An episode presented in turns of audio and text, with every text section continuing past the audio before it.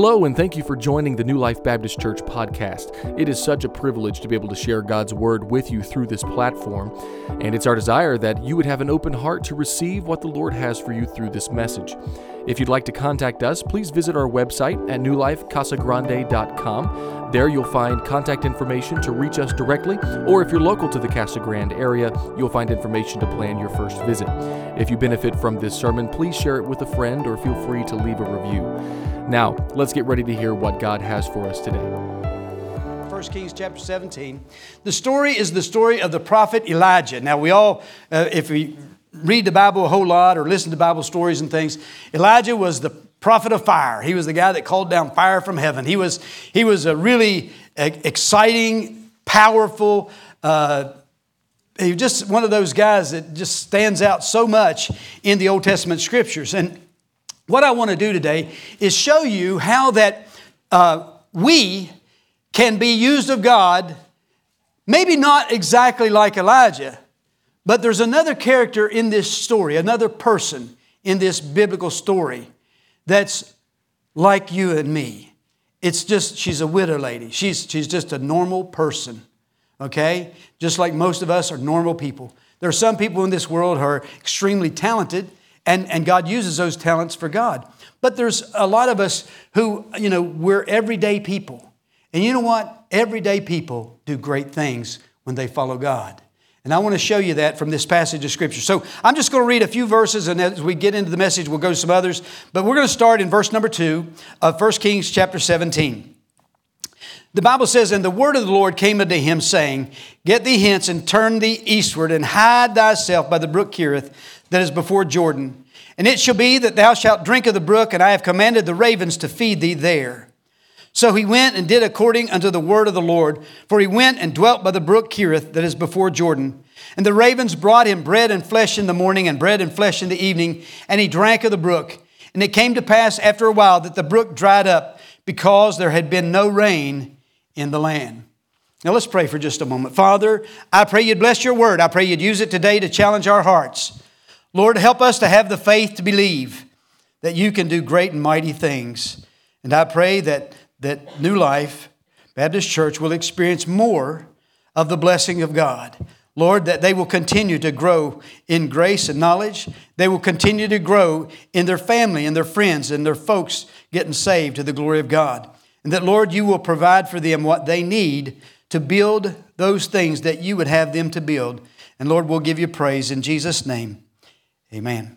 Now, what I want to do, I want to take, there's three things to the message, okay? A lot of preachers, three, three, three poems and a song. You're not going to get a song from me, okay? Uh, you wouldn't want a song from me. But anyway, uh, there, there, are three parts to this thing, okay? The, there are the types of people that God can use, there are the type of places that God can use, and there's the provisions that God will use. We're going to start with the type of people that God can use. In this story, we just read about Elijah. Now, if you look a little further down, it talks about Elijah being fed at a place called Zarephath. And in verse number nine, it says that God told him to get there, and he said, uh, Dwell there. Behold, I have commanded a widow woman there to sustain thee. You know, when I was studying this, I, I was circling some words, and the words were there.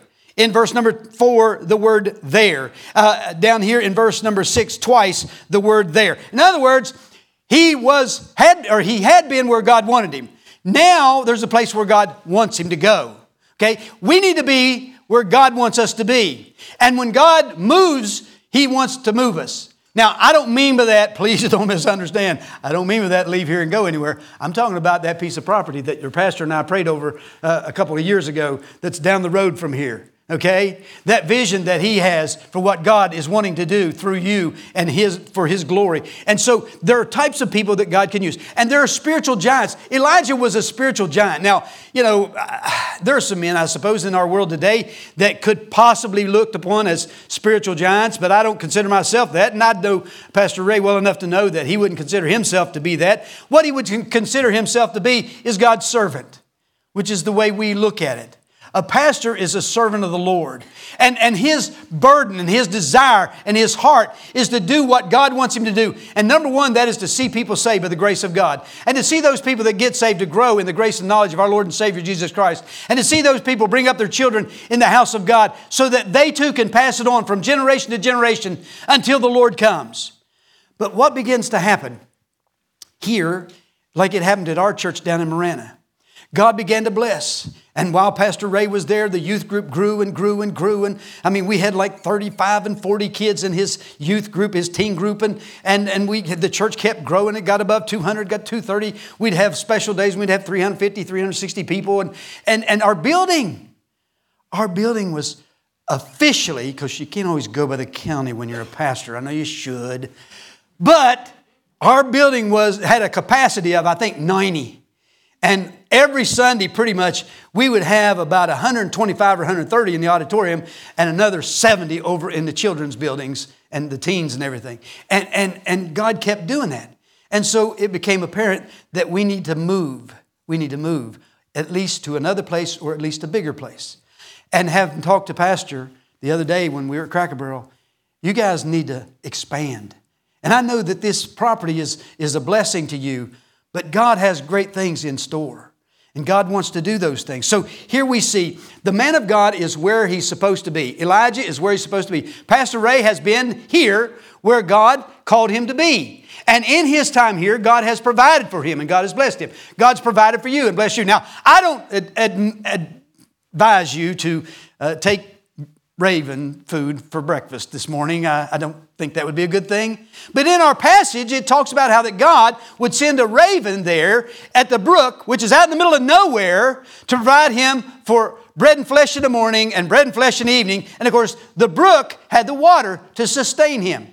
And he was there for possibly a year. This goes on for about a year. And we see three things about this man. Number one, he's obedient to God. The man of God has to be obedient to the will of God. He went where God told him to go, didn't he? He's doing what God told him to do. In this case, in Elijah's case, it was to be patient.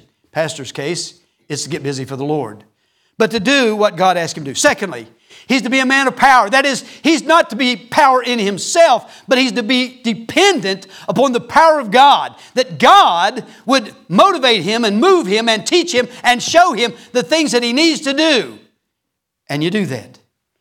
He needs to be a man of prayer. He needs to be a man of prayer.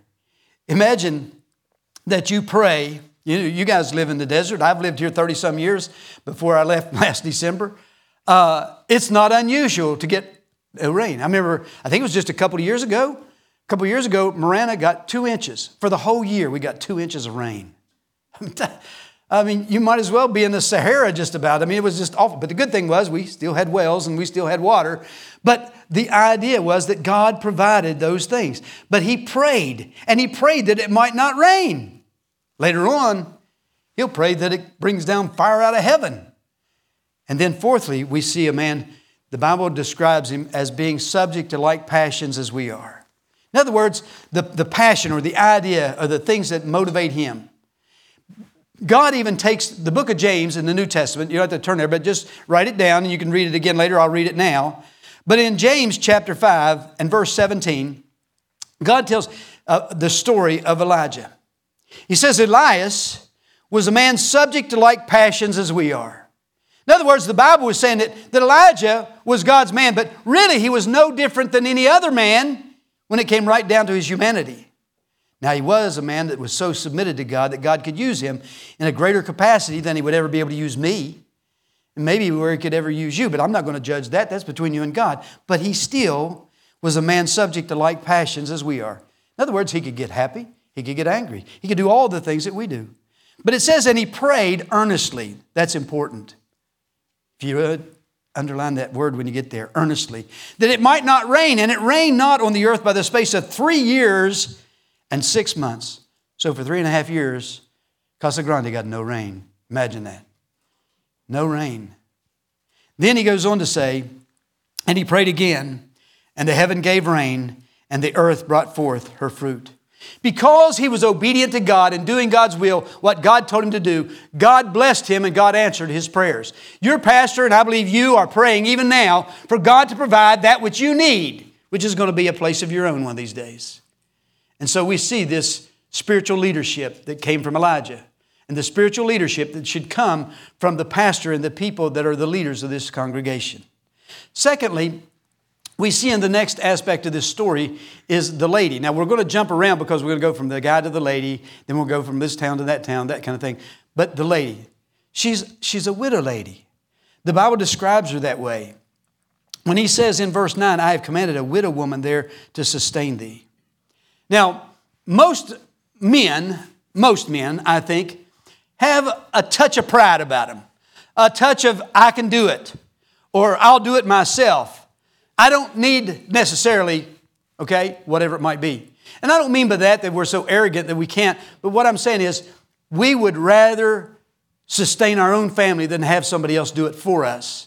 We would rather provide for our own family than have some. What kind of a husband am I? What kind of a dad am I if I don't take care of my wife and I don't take care of my kids? That's kind of the way that I see it, and I think most men see it that way. But now God's telling this man to go to a widow lady, and she's going to take care of you. Most men I know would look at that and say, No, Lord. No, no, no, no, no, no, no, no, no. By the way, you know, when I first read this a long time ago, I thought she was older. For somehow I missed it. But it talks about her having a son, an only son, and he's not a very old son according to the context of the story. So she's probably not that very old. Maybe in her 30s, maybe in most in her 40s. And whatever it might be, but he's going to have to go and ask this lady to provide his food and lodging for he only knows how long. You know, God will sometimes call upon people to provide that you wouldn't think could do it. When we did our building, Pastor Ray knew he was a part of that, I think, and helping us and praying for us and even sending some money to us. And, and we were doing this for our building, and we needed a million dollars. We needed at least a million dollars. And uh, banks wouldn't give it to us. We couldn't get a loan. We didn't have that kind of credit, even though we had a lot of people. We couldn't get it. So we prayed and we prayed and we began to give and to give and to give. And we knew that it was going to take time. And we had to be patient. And I know you guys have been patient if you have to take time. But as you do that, it's important for us to understand that my God is able to supply my needs.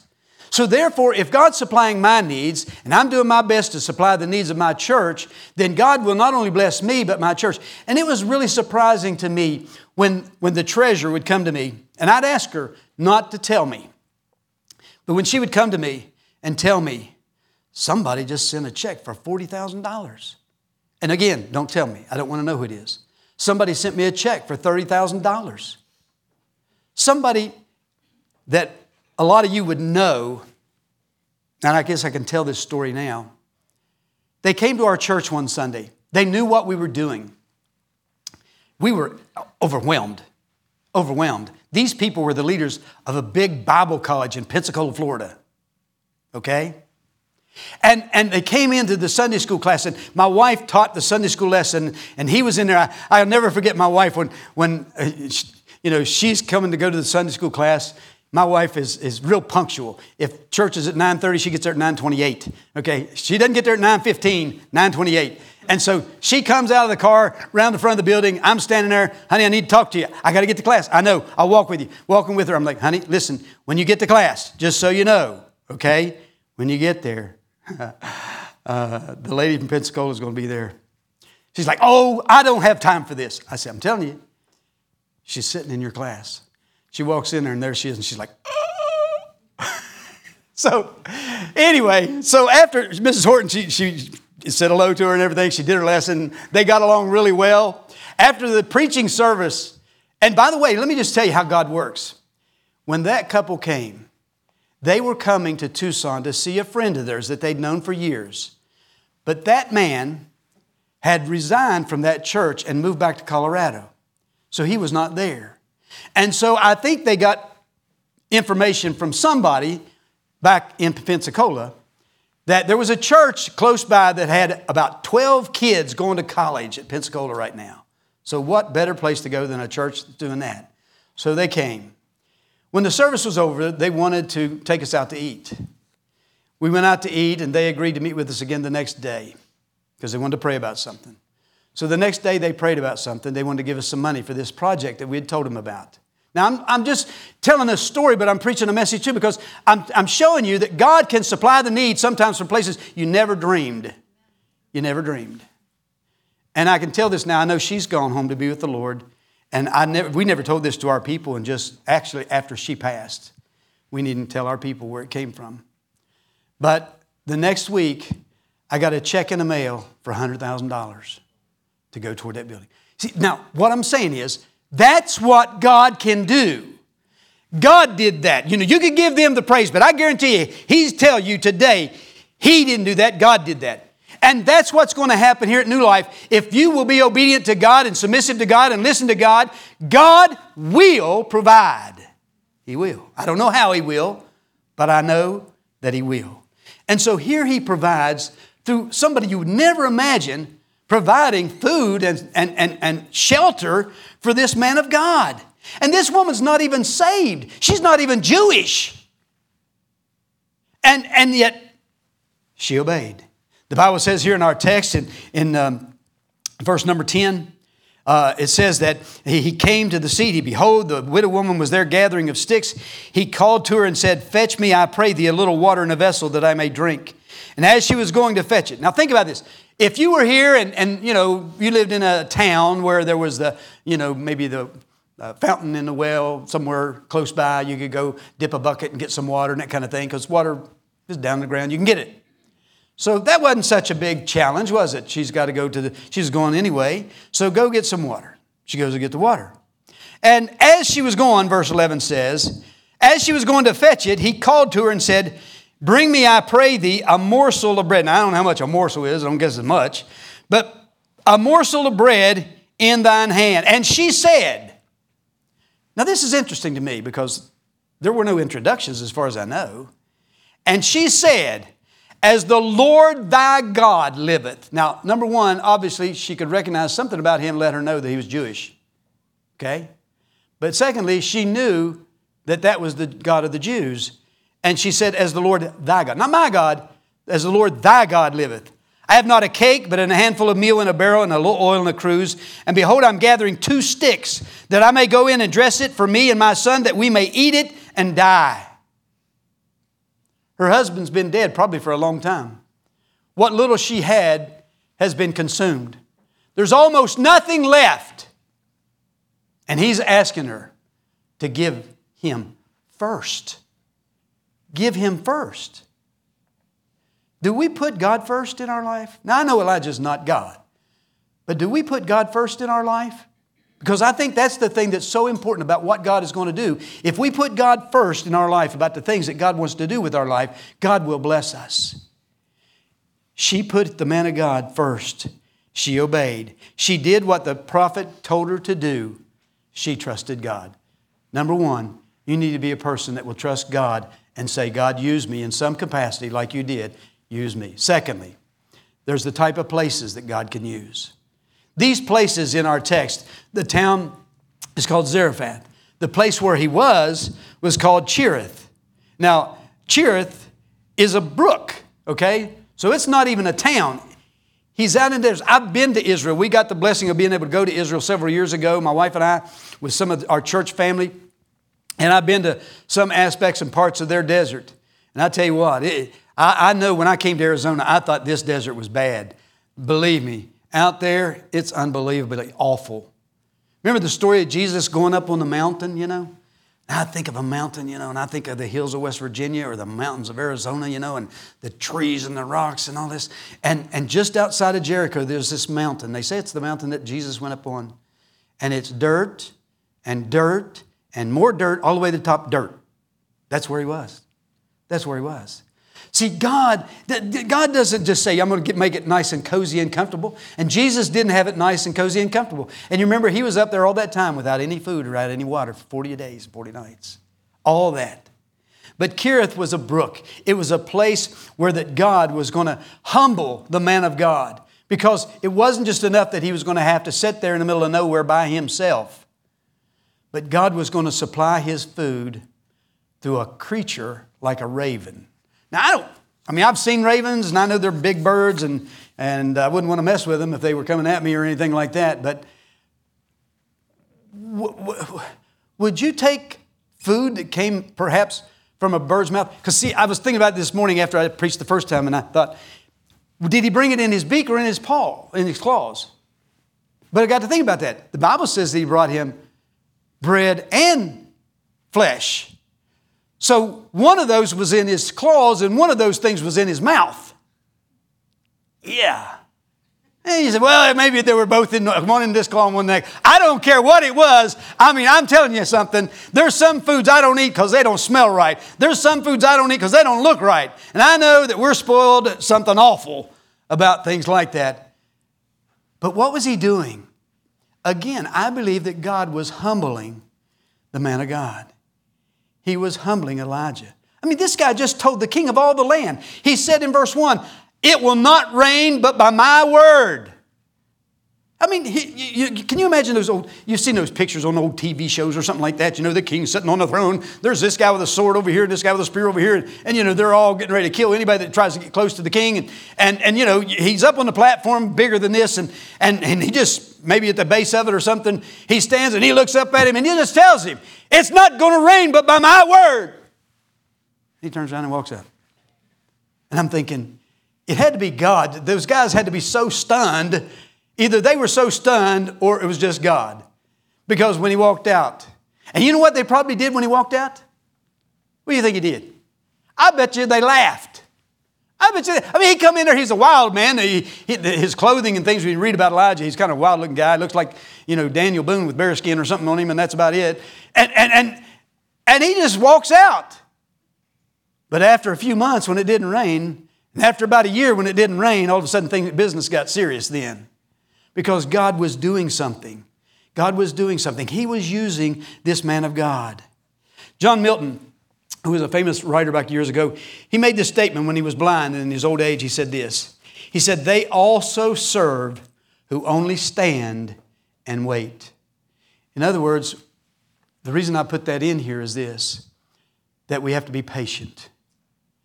We have to be patient. We want a building, or we want this, or we want that. We want God to do this, and we want God to do that. But we need to be patient and wait upon the Lord. At, at Kerith, God cut off the connections. He had nobody, it was an isolated place.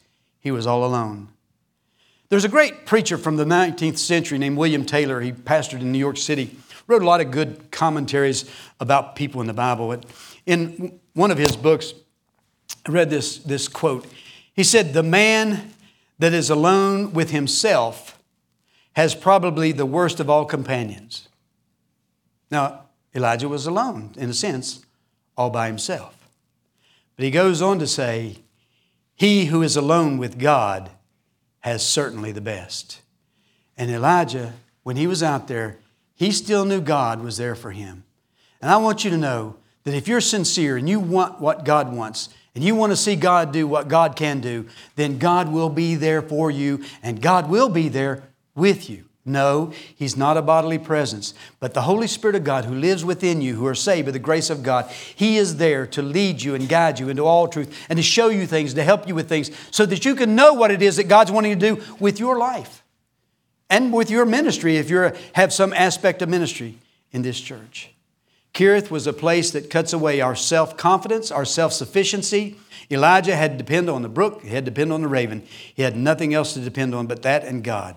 And he could ask himself as he watched that brook get smaller and smaller and smaller, it's like, uh, Lord, uh, uh, Lord, uh, is it time for it to rain? You know, I, I, can imagine I'd be, I'd be out there, and I, I know after I start seeing the water start to go down a little bit, I would be like, uh, Lord, today I'm praying, thy will be done. Is it time for it to rain yet?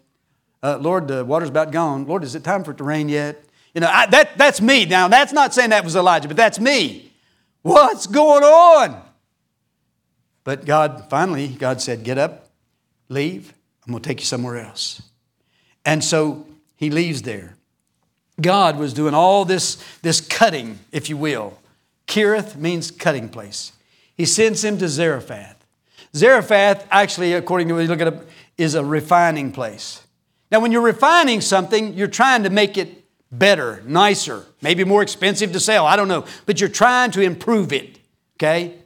And so Zarephath is the refining place where that he and this lady are going to be changed through what God does in their life forever. You know, when you got saved by the grace of God, God changed your life forever.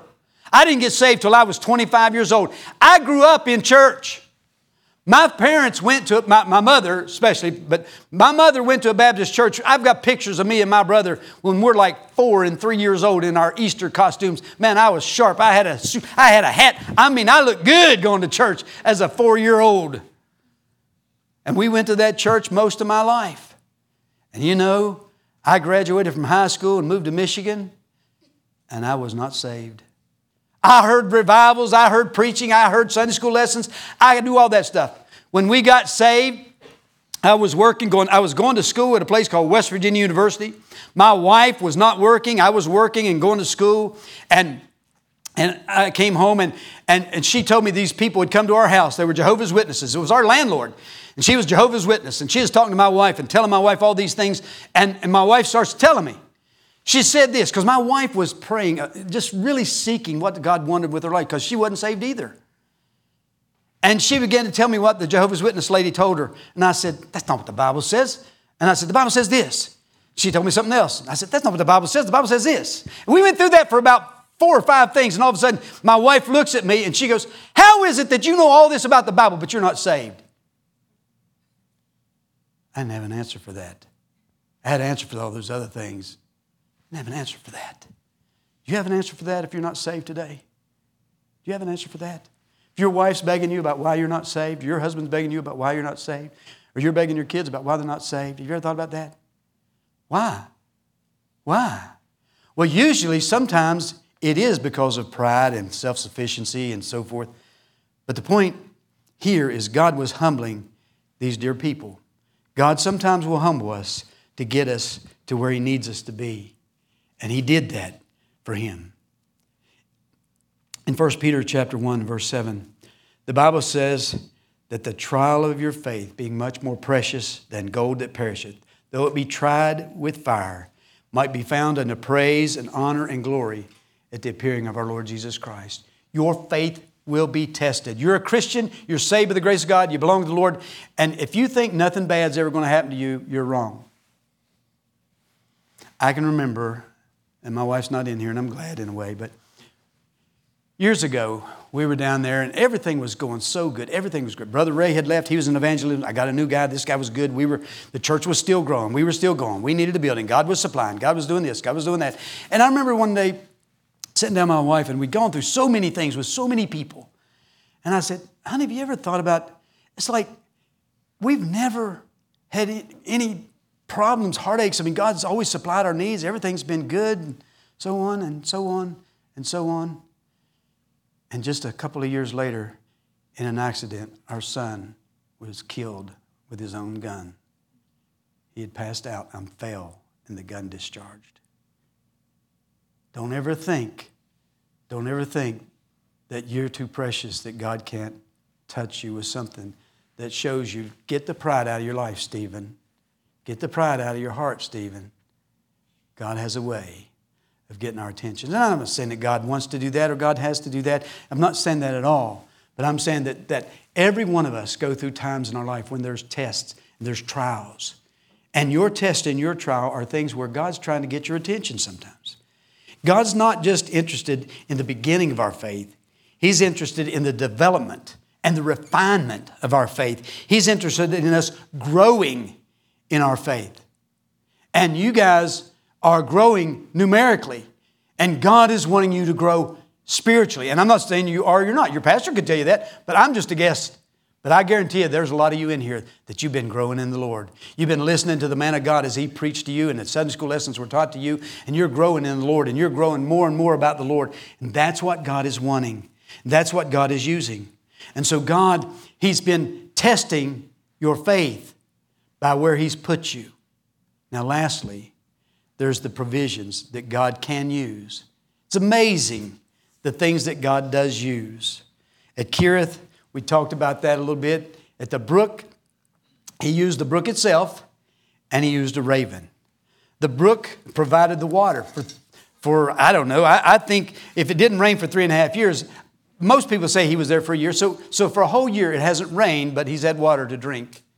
And the raven, every day the raven came. Every evening the raven came. Every day God supplied his need.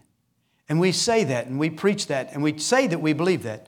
But my God shall supply all your needs according to his riches in glory. You have to believe that. You must believe that. It's true.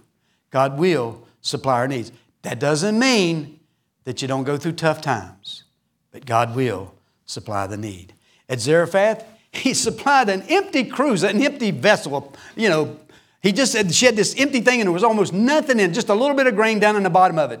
But every day, when she went out there and whatever she used to scoop it out, maybe she just poured it into her hand, but every day as she reached down in there and she scooped out that, that grain and got it out there to start making bread, it was there. She'd go back the next day and it was there. And it was there. Now I want you to know something that the Spirit of God, the Holy Spirit, lives within you. And every day, He is there. Every day, He's there. Every day, He's there for you and me. Every day, as you pray, He's there to lead us and guide us into things that God wants us to do. A little oil in a vessel. Do you know that you're God's vessel? You're God's vessel. Over in Timothy, the Bible talks about you know God's children, God's people, and in uh, 2 Timothy chapter 2 and verse 20, the Bible says, "But in a great house there are not only vessels of gold and of silver, but also of wood and of earth, and some to honor and some to dishonor. If a man therefore purge himself from these, he shall be a vessel unto honor, sanctified, and meet for the master's use, and prepared unto every good work. God does a refining process in us to make us what we need to be so that He can use us. And sometimes we go through difficulty. And that difficulty is something that God uses to get us to the place where that He wants us to be.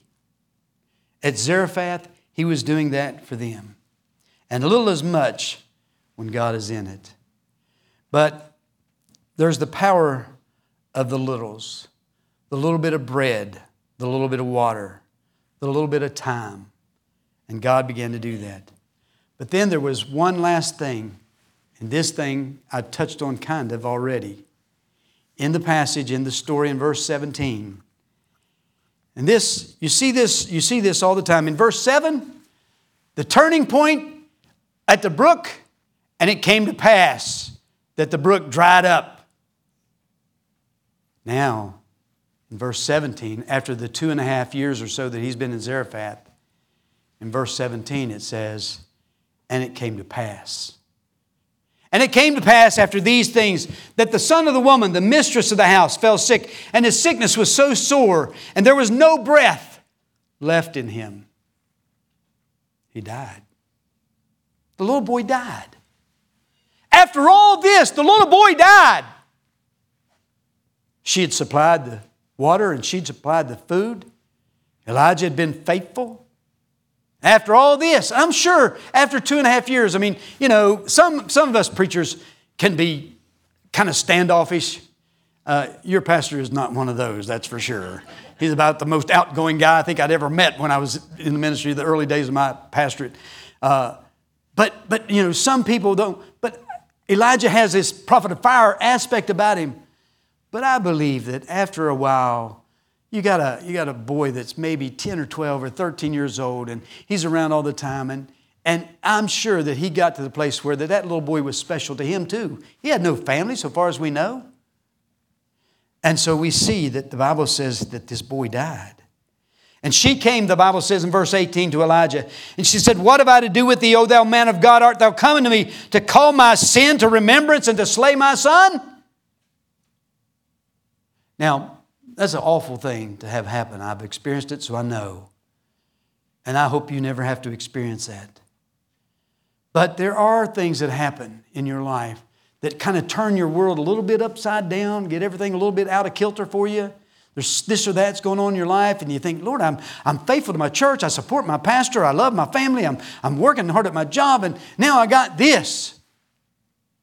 But you see, there's nothing that says everything's always going to be good. There's always going to be, everything's going to be perfect in your life.